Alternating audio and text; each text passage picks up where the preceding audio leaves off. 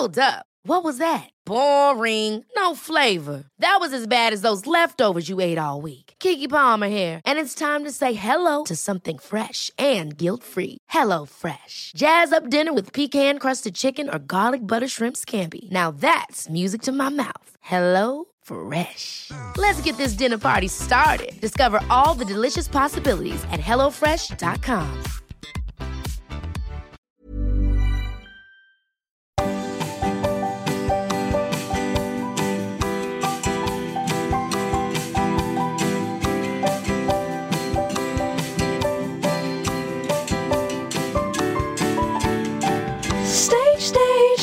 stage door Johnny. Stage, stage, stage door Johnny.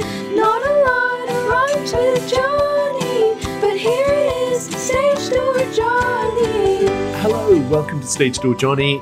I'm Jonathan Cake, and thanks for joining me for the second part of my chat with Zadie Smith. Not much to say, so let's just get straight to it, and I'll come back at the end for a wrap up and some thanks and previewing the guest for next week. But here's the second part of my chat with the wonderful Zadie Smith. I want to talk about your suspicions about the theatre because then I really want to I want to understand whether, honestly, whether you feel like there's more for you there, whether you feel like this is a sort of tourist experience that you you're happy visiting but don't necessarily want to live there, or whether actually you might get a timeshare. In New York recently, I was just there for four days and I went to see my friend Will Arbery's play. He's a young-ish playwright, oh, early Yeah. 30s. And I went with Jesse, who makes Succession, that TV show. And Will is working on Succession as well, or was. And it was at Playwrights Horizons, is that what it's called? Yeah. And this is a play he wrote. I mean, Will, I think, is a, I suspect him of being a genius. His first play is extraordinary. And this is from his juvenilia. Like, he found this thing he'd written when he was younger and he's dug it up and reworked it a little and put it on. It's basically about environmental collapse, but it features two guys who are cleaning the salt off the roads in Evanston, Illinois. Oh yes, I read about this play. This play was unbelievable. It was unbelievable.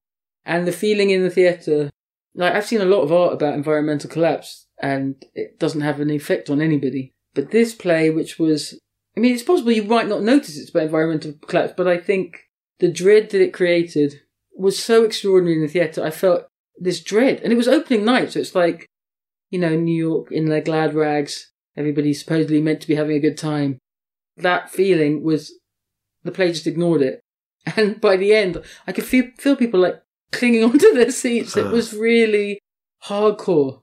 And I don't think that's that common in other art forms.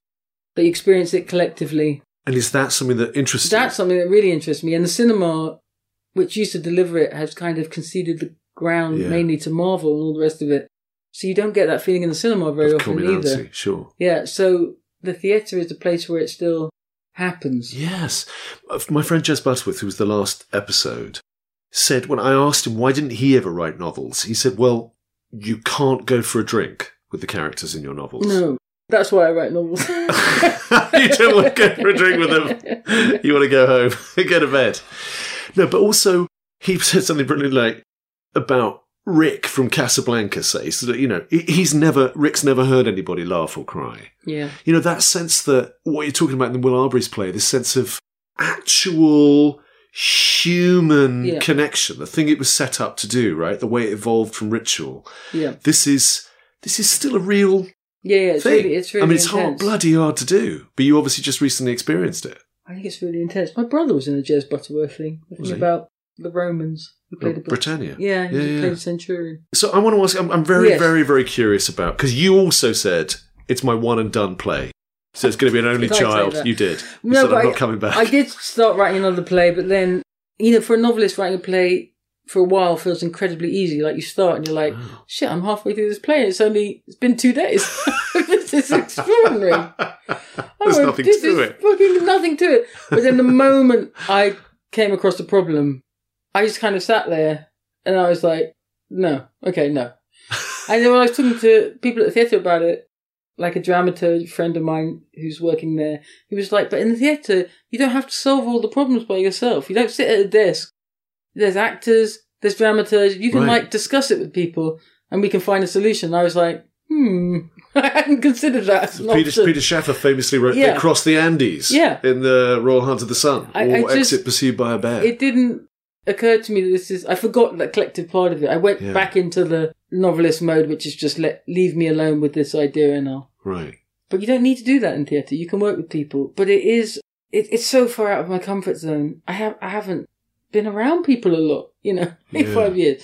In Yeah. concentrated bursts, like a novelist writes all day, and then texts somebody, another writer, a friend, and says, "Do you want to go for a drink right now?" And that's what you do. But it's kind of everything is controlled. Yeah. Yeah. Even fun is controlled one way or another. I want to know a bit more, understand a bit more about whether you have suspicions about the theatre. For example, you mentioned going to see Alvin Ailey with your mum when I think you were 12. At Yeah. least this is the published date. And you might also hate having your what you wrote or said quoted back Mm. to you, but and it might also be bollocks, but so tell me if it is.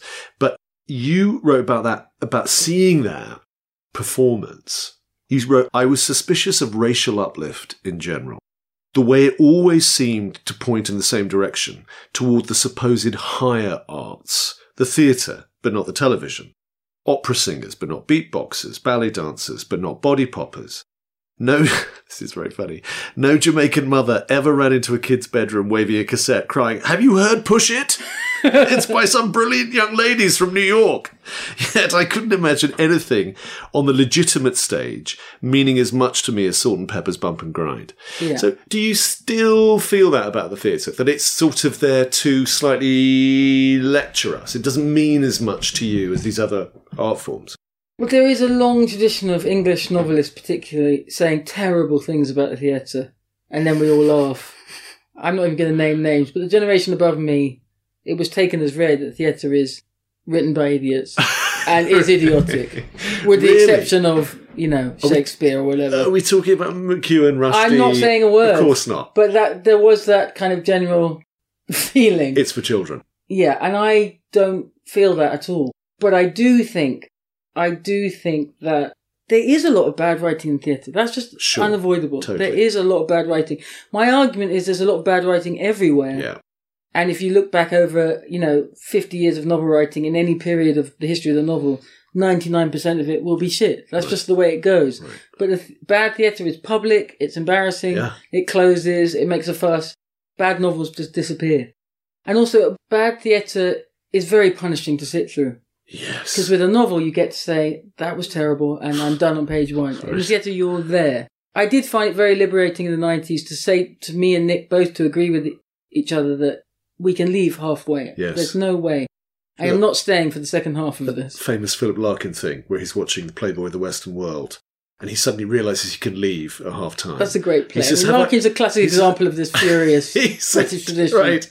He said something like, Am I enjoying myself? No, I've never seen such balls.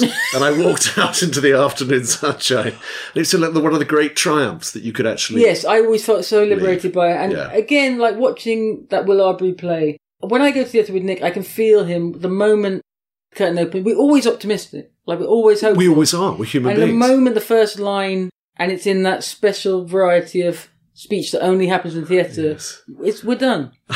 I'm done. I, I, it breaks my heart, and I'm done. But wait, that wasn't what happened in the Will no. Will Arbery, I remembered. Oh, a really good writer doesn't write like I that. I see. It's I just they see. don't happen very often. When you're not hearing that theatre tone of Just- voice, that oh, theatre argot. Uh, his actors are extraordinary. His and he's, it's not either that he's writing TV because obviously he has been writing for Succession, but it's not that I'm happy because it sounds like naturalistic TV dialogue. It doesn't. It sounds complicated and strange, and Right. But there's something naturalistic running through it, even though it's absurdist, and that to me is kind of the sweet spot. I mean, I did theatre studies A levels, so I spent a lot you? of time reading plays, going to see plays, and I think Berkoff came to visit us at one point. Did he? Yes, and did that weird insect move across the floor. Sure. uh, Judi Dench visited us. That was very Really? exciting. Yeah, in our crappy state school. And she, the first thing she said was, was close to tears. And we were like, uh, what's going on? And she said, my house just burned down. Oh. And we were like, oh, that this extreme thing. She still came to see us. It's very nice of her. Her entire house burned down. But yeah, I really, I do really object to that kind of. It's just nobody, no one has ever spoken like that. It's so stiff. it's unactable, so people continue to act it, and there are so many of those plays. And the other thing I really disliked when I was young was, um, I mean, it's such it's cliche now, but it was the height of it. Is uh, modernized Shakespeare, modernized in a completely irrelevant direction. So everyone's in Iraq War outfits, Right, or right. everyone's at the circus, or just these themes that in the late nineties was just Sure. you couldn't get away from those Shakespeare. Sure, I was in I- most of them. yeah, I thought I'd rather see you all in fucking doublets Right. than in these Iraq war Which- uniforms, which have no purpose. Which doesn't fit this part of the play. and then the no tank comes. No one's talking about it. stop it. And when it works well, it can be amazing when when the play and the theme have some kind of cohesion. Yes. And the greatest play I ever saw was Measure for Measure, done by Complicité, I think. It had such a Oh, strong yes. effect on me that I saw that. Yeah, it really. Oh, that was amazing. There was a black man playing what's his name, the brother of the sister, Cla- uh, Claudio. Claudio. And out of that play came NW and a lot of things in my mind. Gosh, really? Yeah, that was a spectacular That's performance. an amazing, amazing play.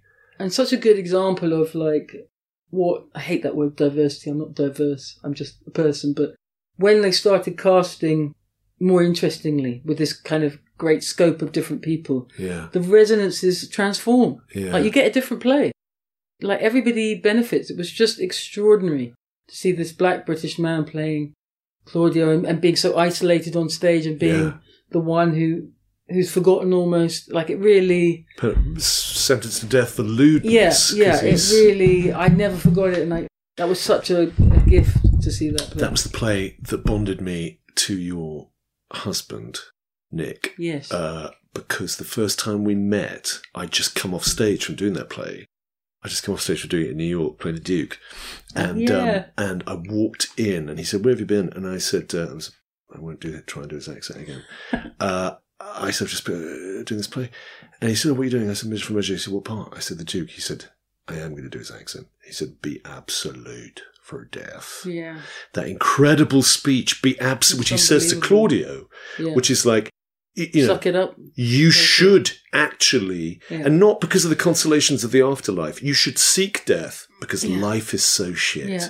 It's just one of the most radical, extraordinary. speeches in all Shakespeare. And Nick quoted it from beginning to end. And I was like, I feel like we're going to get on. What about that thing about racial uplift? What about that sense of that? that have you ever have you felt like theatre has, has done? Do you feel like it has ever got beyond, can get beyond this sense of being something that is supposed to be medicine for us? That there is a sort of whiff of it being improving in a way that is an actual turn off of for enjoyment. For example, your play was described by a reviewer as being more of a happening or an event than an actual play, and I wondered whether that's actually something I, you'd I prefer. like that. I mean, sometimes things like one of the early things I saw at the Tricycle was a Stephen Lawrence trial, which they specialised in those Oh, days. remember that for animated. Play, yeah. And I didn't find that it wasn't moralising because it was reality. yeah, It was the truth. And it was an extraordinary thing to watch what happened animated. And to me, that play was astonishing. Uh, that was the first time I'd seen that format of transcriptions turned into theatre. And it has a ritualistic element. It, it feels very essential when you're watching it. Like you're watching an ancient Greek play or something. Yeah. It's about justice and it's happening right in front of you. That I don't mind. And I love to see ancient Greek plays because I do feel justice being enacted in front of me. What I don't like is, uh, I mean, I if I never see another play about a bourgeois man and woman and their marriage, and I can't deal with that shit. I cannot. I cannot deal with it. Even the ones like Who's Afraid of Virginia Woolf, no, it's a wonderful play, but I have seen it too many times, right. and I I need something really uh, shocking to happen on stage. I think I need to be a little uncomfortable, and Yeah. I like obscenity. I, like, I read all that stuff, Antonin Artaud and all that. Yeah, I was very struck by all of that. But both Artaud and Brecht, like theatre is so bourgeois. Not that novel isn't bourgeois, it is too, but theatre really is. You know, you need money. People get dressed up for it. right. It's very respectable most of the time. You need something to tear through that. Is the state of its artificiality bourgeois too? Is there something innately bourgeois about the way we suspend our disbelief. And, No, it doesn't have to be because if you've ever seen Shakespeare outside, for example, or any small travelling group who suddenly turn up and do theatre Yeah. in front of you, Yeah. it can be so amazing. Yeah. A group came to our primary school and did Twelfth Night, and I was amazed. Like right in front of us in the crappy school hall. Yeah. Honestly, thinking about that now, it's really hard to conceive of it happening. Like, what group of 10 year olds would stop and watch Twelfth Night? But we were all amazed. But I think it must have been, I often think about it, they must have truncated it. There's no way we watched the whole thing. But the sex change stuff and Yeah. the whole school was like amazed Really.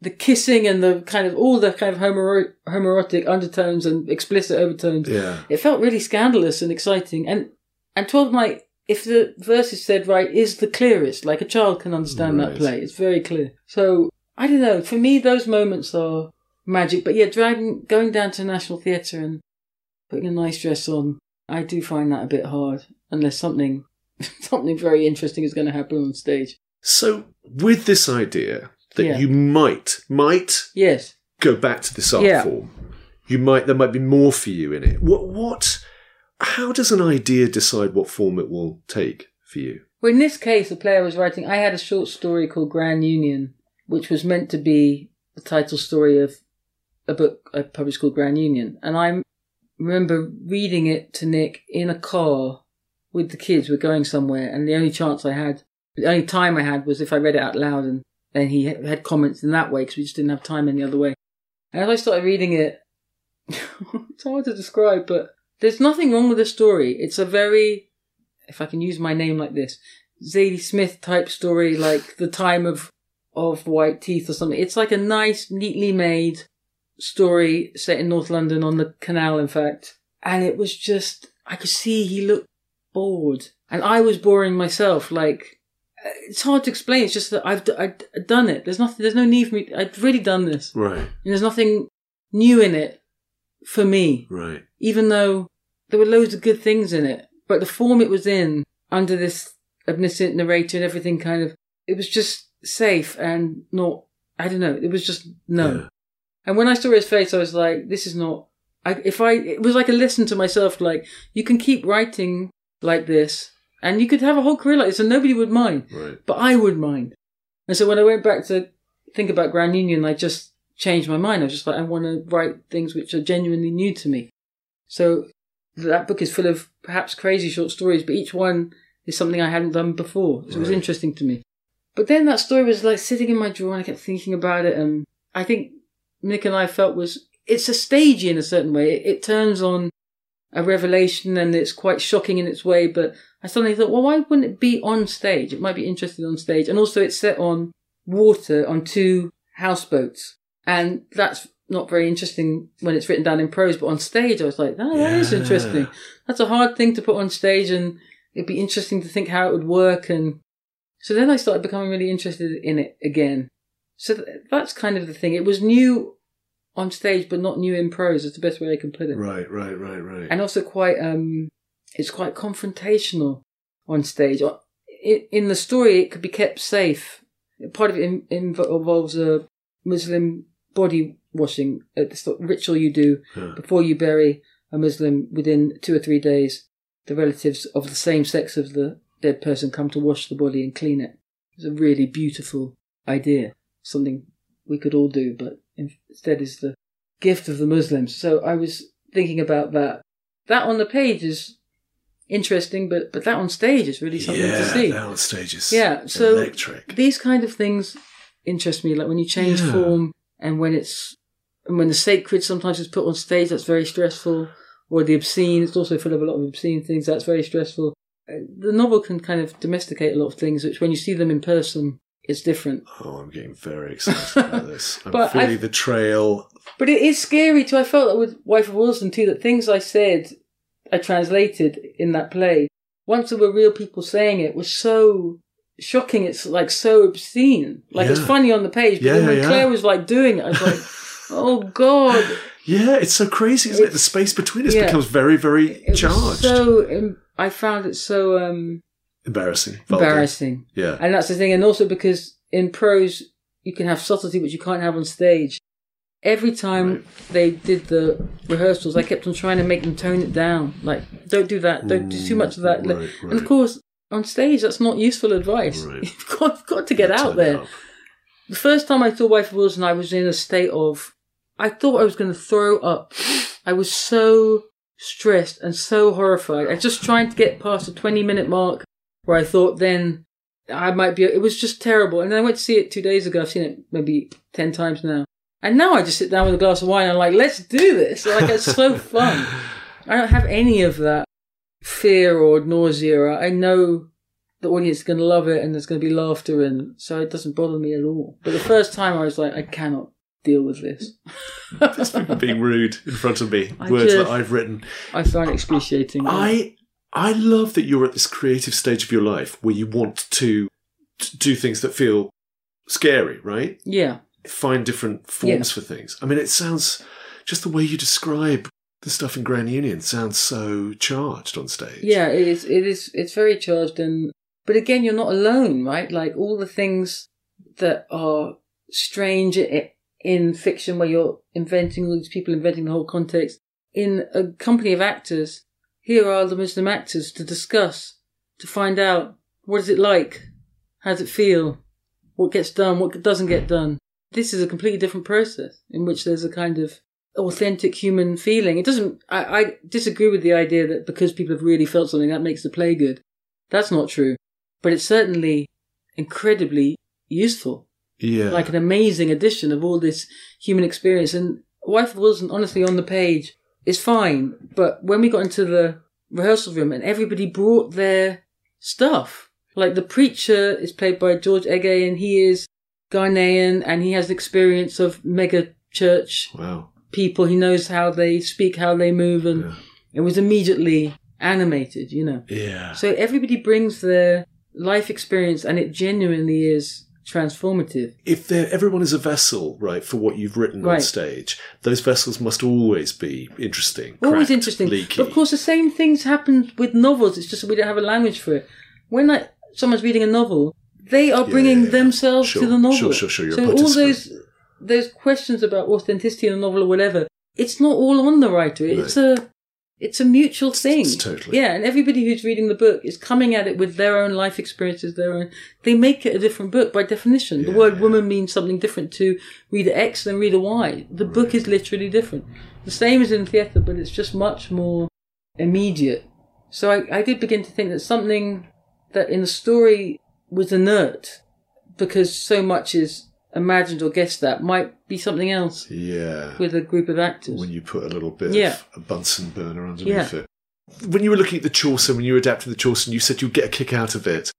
Is it ever a case? I'm so interested in this idea of you pouring yourself into the vessel of the thing. When you are the writer, just like the actors do, yeah. you are now the vessel for Chaucer's story. But it's for- always like that for writers. Is it? The idea that people have of writers is disturbed. right. And particularly my type of writer, I am submitting myself when I'm writing to a story and to the people in it. And they just pass through you. And if, if I remember talking to Edward St. Aubyn about it, who's a similar type of writer to me, not in the subject matter, but in that there's a lot of voices. And Teddy does all the voices. You know, he sits in his room doing all the voices. Dickens did all the voices. You could hear it through the door. Right. Not all writers are like that.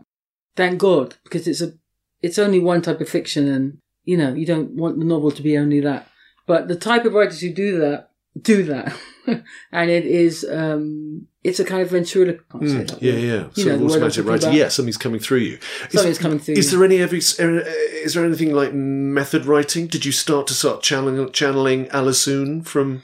Honestly, in this case, the novel I just finished, you know, if you'd asked me 20 years ago when I was much more English than I am now, I remember reading Alice Walker, who was one of my favourite writers at the time, saying that Colour Purple, Celie spoke through her and she just wrote it down. Yeah. I remember hearing Toni Morrison say the same thing, and I thought in both cases, give me a fucking break, ladies.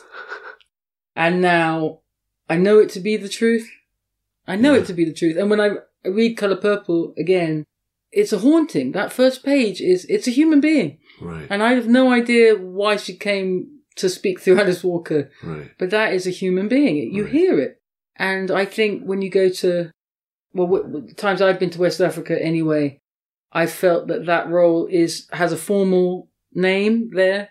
It's a griot, someone for whom stories pass through. Sometimes they can connect you with the dead. Sometimes it's not a joke there. People take it completely seriously.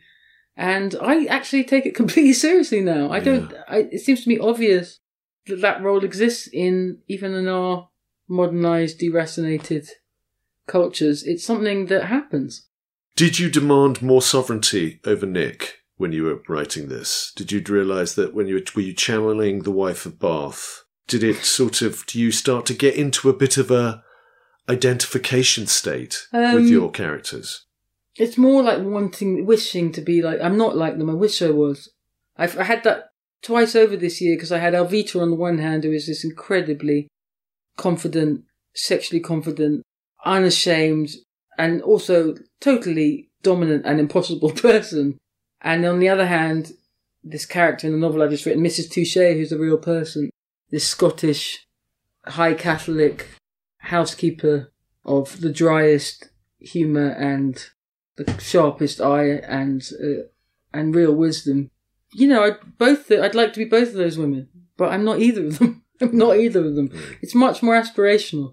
The one I found hardest to let go was Mrs. Touché, just because even her faith I envied. It must be amazing to believe the way she believes. So it, it's all um, it's all aspirational, really. Does your fame ever feel like a sort of form of theatre? Do you ever feel like you're performing the part of Zadie Smith? it's it's uneven. Like for example, this is a true story from last week. For the past six months, I've been going to the mail print place on the Kilburn High Road to get the novel printed out so I could edit it by hand Hmm. as I went along. I must have spent hundreds of pounds by this point, you know, printing it out over and over again. And halfway through the process, because the same girl most times, I did have the slightly vain thought, but what if she's keeping it or, you know, it is after all something that, you know, I have to sell it some. Yeah, I had that thought. And then last week I went to get the final time I'm ever going to print it out. And she looked up and she said, Is this your novel then? And I was like, Yeah. And she said, Well, if it ever gets published and you ever get famous, just come right back here. I was like, Cool. This is like in my own neighbourhood. oh, that's pretty good. Like this North London girl, Muslim girl in a headscarf, like couldn't, I would hope to be, my target audience was just like, no clue. I've been publishing it out ev- every day. I months. helped Brent become Yeah. the borough of culture, It's like, Missy. so it's completely, it's, so- it doesn't happen a lot. It just depends But- where I am. but if I'm do- on Bleecker Street, I'm going to get stopped 10 times Right. in a day. But if I'm in Kilburn High Road, nobody gives a fuck. I suppose what I mean is, we of course there's this thing of you know, this truism that we're always performing, right? And I just always No, think what you about that you are there is a part of you that is sort of a version of yourself and is demonstrating something of yourself. I definitely go out in costume. I mean, I know I do. I, and I, those movies I watched in the 30s, 40s, 50s movies, like, I don't have any casual clothes. Right. I mean, what you're seeing me, I'm wearing jeans at the moment, and that, I have maybe two pairs of jeans. I don't wear casual clothes. right. I only have costumes, like women from the 40s, like Joan Crawford. I know that to be the case, and I think when I looked at those women when I was a kid, I thought they they wear armor. I the thing I hated, and I'm sure it's just a kind of internal misogyny, is the idea of being, you know, the the little blonde chorus girls in those movies. Hmm. That was like my nightmare. And then the black options were all maids, and so I I didn't want to be any any of those people. I wanted to be like Joan Crawford, but black, if that makes any sense. Yeah, good. and and as the years go by, as my face gets more and more severe and my nose gets longer and longer, my, I think, oh, it's achieved. It's happening. it's happened. I am the black Joan Crawford. Just it's in time for your residency Yeah. in Carlisle. All right, I've got a last question for you. I'm so fascinated by the idea of taking some more of your characters out. Do you know what I mean? Taking them out of the study, out of a single reader's relationship to them, out of your relationship to them, putting them in a live setting on stage where they can. Well, they've you know, always been the problem audience. with the novels is they're so. Firstly, they're badly plotted, which is a bad thing for theatre, and they're so ambivalent, and that's why they've never really. People are always trying to uh, adapt them, all of them, Yeah, and I'm of of course very happy to let them if they're going to pay me and all the rest of it. But it never works out because there's something missing in them that Huh. that drama needs. White Teeth was adapted. White Teeth was at- at the- adapted, and I think I, Killingham. I've never. It was a play, but they populated it massively, and it was like kind of they mainlined the comedy. It was more like a musical almost. Right. And when they did that, Stephen Sharkey did that. I thought that's right. Like the way a book like that works is as a musical, and I love musicals. And he could kind of see the DNA in me of that. So there's that version where I, I would love, if I was ever to really get into theatre, it's musicals I love and musicals I'd like to do. But in terms of drama, with this novel, from the very beginning, I knew it's for actors. I don't know what form it will be in. But all the way through when I was writing Mrs. Touché, I had an actor in mind. And it was very helpful thinking of her physically and imagining her doing it.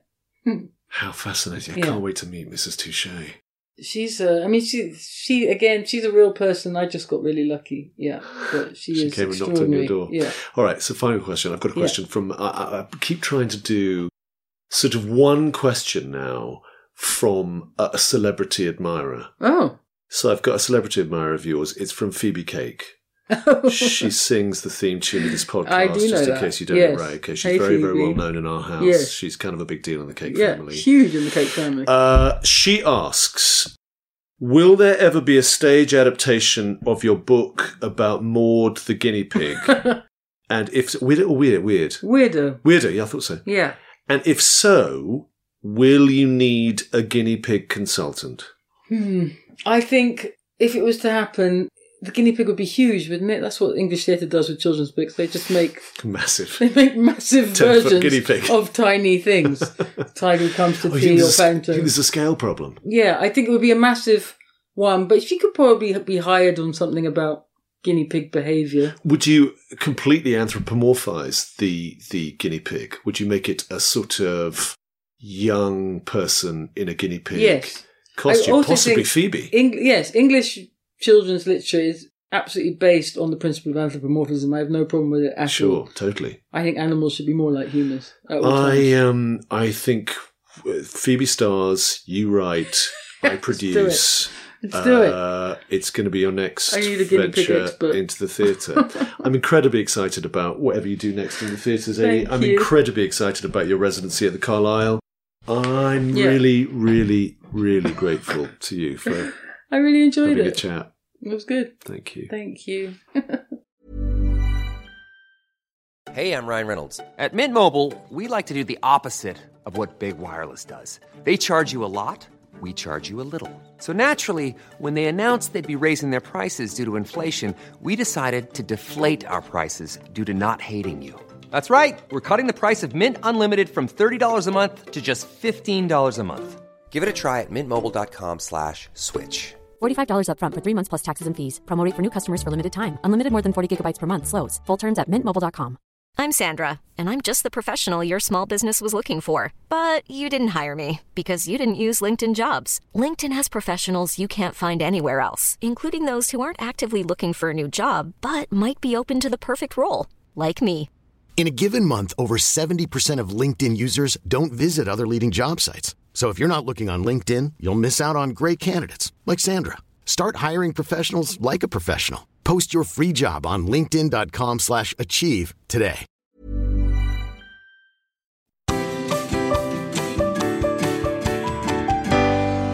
All right, there she goes. There goes the great Zadie Smith. What a joy of a conversation. Anybody else want to join me in buying up the whole of the front row uh, for her residency at the Carlyle Hotel every night? Her in a moo dry martini, some jazz standards, and a bit of literary gossip. I just, I just think that's the most delicious idea. Like a sort of cross between Elaine Stritch, Ella Fitzgerald, and Truman Capote. Glorious. Um, I just thought it was such just a wonderful chat. I'm so grateful to Zadie for taking the time. I thought it was so fascinating that stuff about how a particular sequence might be a little safe on the page. But if you were to put that thing embodied on stage, it suddenly takes on a thrill and a charge from the liveness. And I just thought that is the most glorious description of the difference between page and the stage. It's uh, it's a different deal when you're seeing it right in front of you. Another way in which I find it so so thrilling. Thank you, Zadie. I really loved talking to you. Um, Stage Door Johnny is an off script production. Thanks, Louise Berry, for your exec producing. Thank you to ACAST for all your podcast support. Thank you to the musicians, Iggy Cake, Phoebe Cake gets a shout out, possible future as a theatrical guinea pig.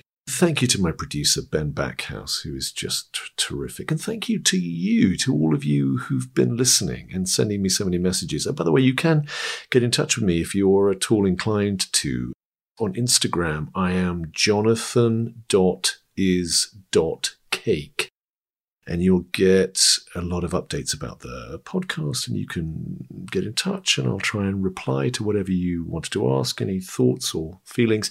And listen, if you go to wherever you get your podcasts and you rate and review, honestly, just trying to find some light in the jungle for this little plant of podcasts. It's such a overgrown place out there that any little helps. It really, really does. Next week, my guest is one of the great lions of British theatre, Sir Richard Eyre. Richard Eyre, you know from a thousand different productions and 10 years as the artistic director of the National Theatre, um, in which time he presided over a golden age of British theatre. He's one of my very, very favourite directors. I realised in the researching of him he may have given me more pleasure uh, on stage as a, an audience member than any other director I've ever seen. I mean, he really has.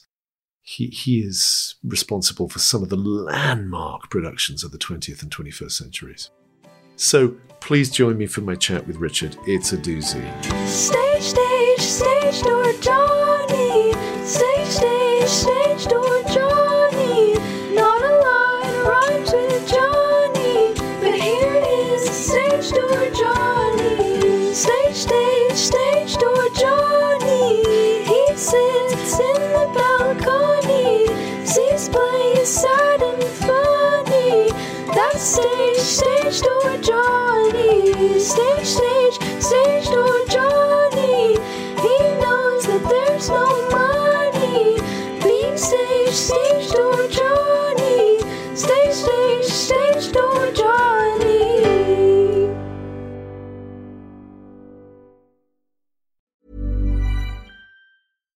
catch yourself eating the same flavorless dinner three days in a row? Dreaming of something better? Well, HelloFresh is your guilt free dream come true, baby. It's me, Keke Palmer. Let's wake up those taste buds with hot, juicy pecan crusted chicken or garlic butter shrimp scampi. Mm. Hello Fresh. Stop dreaming of all the delicious possibilities and dig in at HelloFresh.com. Let's get this dinner party started.